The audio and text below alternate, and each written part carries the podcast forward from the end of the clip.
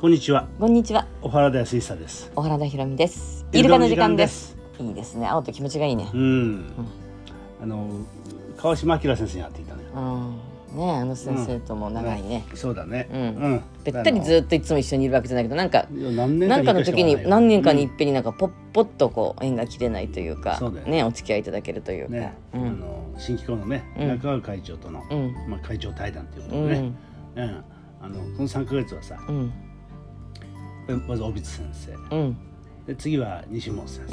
生、んまあズームだったけどね。うんで今回は川島先生う。んまあこういうさ、うんえーコロナの騒ぎがずっと続いてるからさ、うん果たしてね。うんまあ、お医者さんという立場でうんどういうふうにね、うんあの感じ取られるのかなっていうことでね、うんうんうんう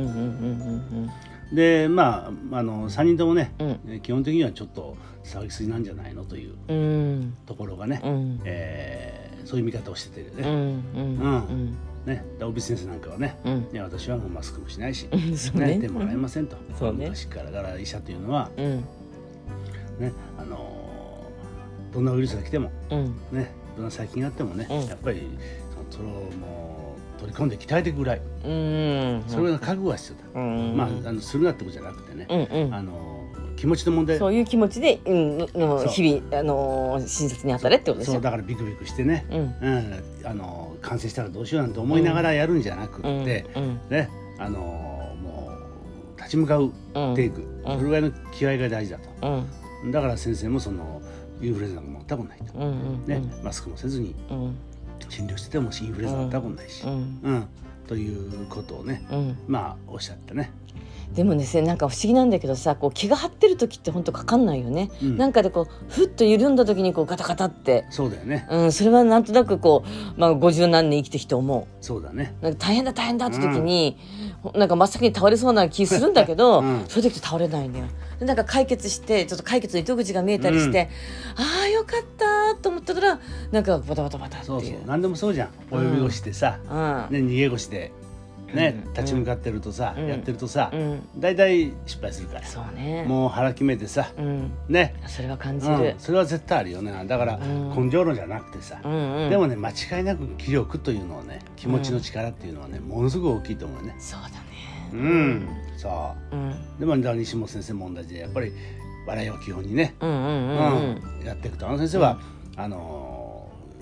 潰瘍性大腸炎っていうさ難病だからね難病に国指定のね20代の時かな、うんうんなってさ、うもう治らないって言われたんだんもうサンズの顔を渡ってるわけだからねわねそう、見てるわうけだからん、ね、 99.9999%治らないと、うんね、うんで10年後には大腸がんになる確率はすごく高いとかさ、うん本当そういうふうに言われたのよ、うんね、でそれでもじゃあそれは西洋医学の話でしょって、うんうんうんね、で、まあ、薬も飲んだけれど、うんあのそれ以外にね、うんえー気候もそうだしさ、うんえーいろんな方法をね、うんうん、取り入れて大体両方取り入れてさそうね笑いだやとったんかよ歌だとかさ、うんみんなみんなであのなんかあちこちと登山っていうかさそうそううそう、ん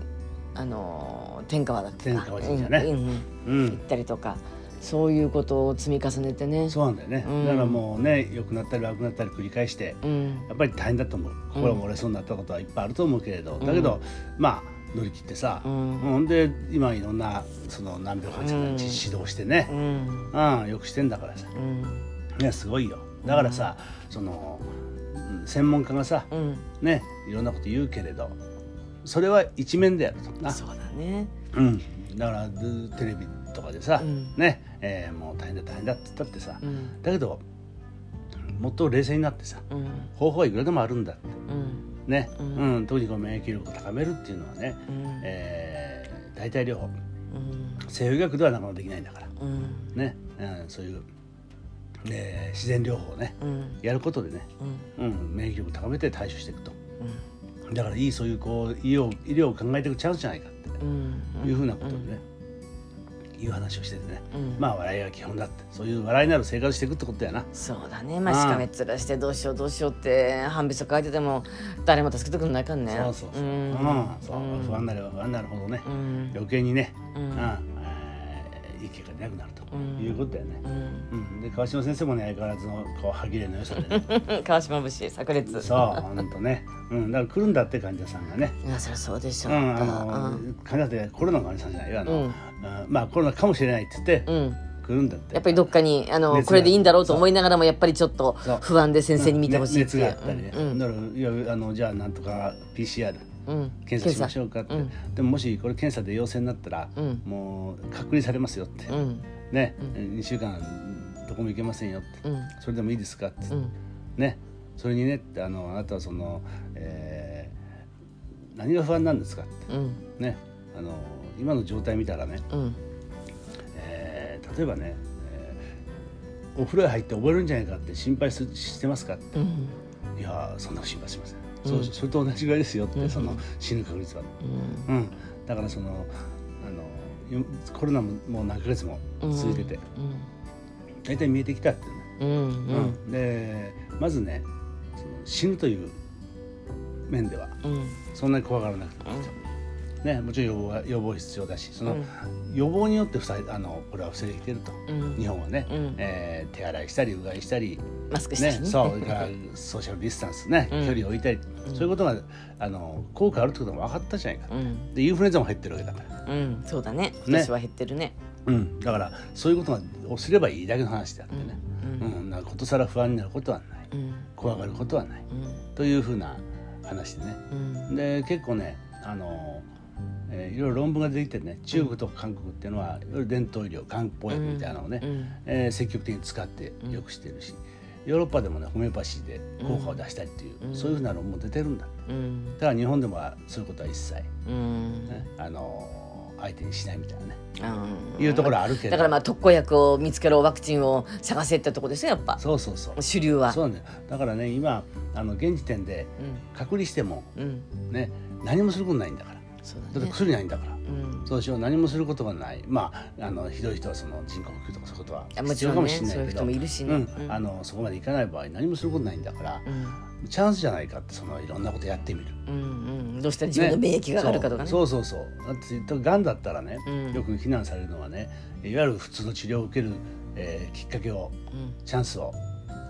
あの代替療法やることによって失うということ言うけど、今回は何もやることないんだから、うんうんだったらやってみあるやってみたららいいんじゃないの、そうっだねていうこの柔軟性な、それは確かにあるそれがね大事なのよ。そうだね例えばがんだったらその例えば切るとかなんとかするっていう期日がある、手術いついつまでに受けるか受けないかみたいな、それだけでどうするかってことをやるそけどうそうそうまあそううん、この場合はとに かく陰性になるまで何をやって、陰性になるまでの期間をみどう短くするかの話だからね。そうなんだね、ううんだからあの入院しててさ、うん漢方薬飲んだっていいわけじゃん、うん気候を受けたっていいわけだし自分で気候やってもいいだろうしさ、うんまあ、そういうふうなこともさ、うんチャンスでやってみるな、ううんんそうだからそういうふうなあの形でね医療って変わっていかないといけないのに、まあ相変わらずワクチンだ特効薬だって話になるわけでしうょ、んね、うん、まあそれがね、えー、聞く場合もあるしあそれでこんなこと言ったらあの子供はやっぱり変わらないうんねやっぱ免疫の仕組みは違うらしいんだけどさ、うんで俺ふと思ったらそうだなって先生の話の中からね思ったのはねあのはしかとかさ、うんおたふくかずとか、うんああいってあるじゃんうんああいって子供の時にかかると大したことないやんうんそうだね。なあ、うんでも大人にかかると大変やんうんなあだからそういうことがさ感染症っていうのはさ、まあ種類にもよるけれどねうんウイルス性のものっていうのはうんあるのかもしれんないとそうだね。思う、うんうんだから今回のこのコロナにしたってさ、うん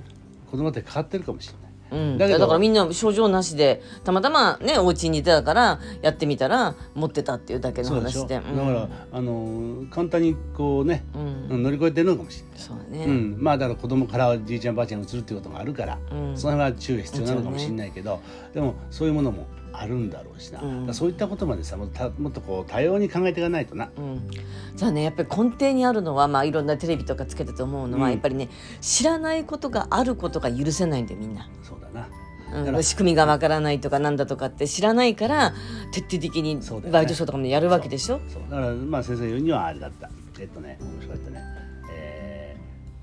ーあの不安なんだって問うん題、うんうんうんうん安全かどうかじゃないんだよ、うんね不安を取りたいわけよ、うんうんうんなそういう心理が働き、うんうん言ったなう、んうんあいや俺そう思うねう、んうん、だから不安だからみんな初めてこん今まで聞いたことないあれだからさ、うんなインフルエンザと大して変わらなくったってうんでもどうしようどうしようだってこのパニックになってしまうわけだ。難しいよねね、だから人間のこういう心理っていうのはさ、これはある意味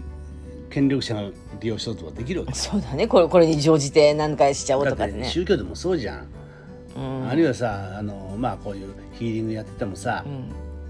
みんな脅しながらさうんなあのえー呼ぶような手法だってあるわけだから。うん私は知らない私はしないようん、いやしないあなだたからはこの壺を買いなさいとかねそういうことでしょそうそうそうそうそうこの印鑑を買いなさいとかこの壺を買いなさいとかそうそうそうねこのお札を買いなさいっていうのはあるよね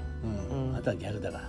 ら。なあ、うん、あのお願いしますって僕あのいや来ないでくださいね。そんなこと言って失礼ちょっとあんたほんとひどいよねそう。どうしたこと言うのほんと信じらんないよねはいどうもありがとうございました。ありがとうございました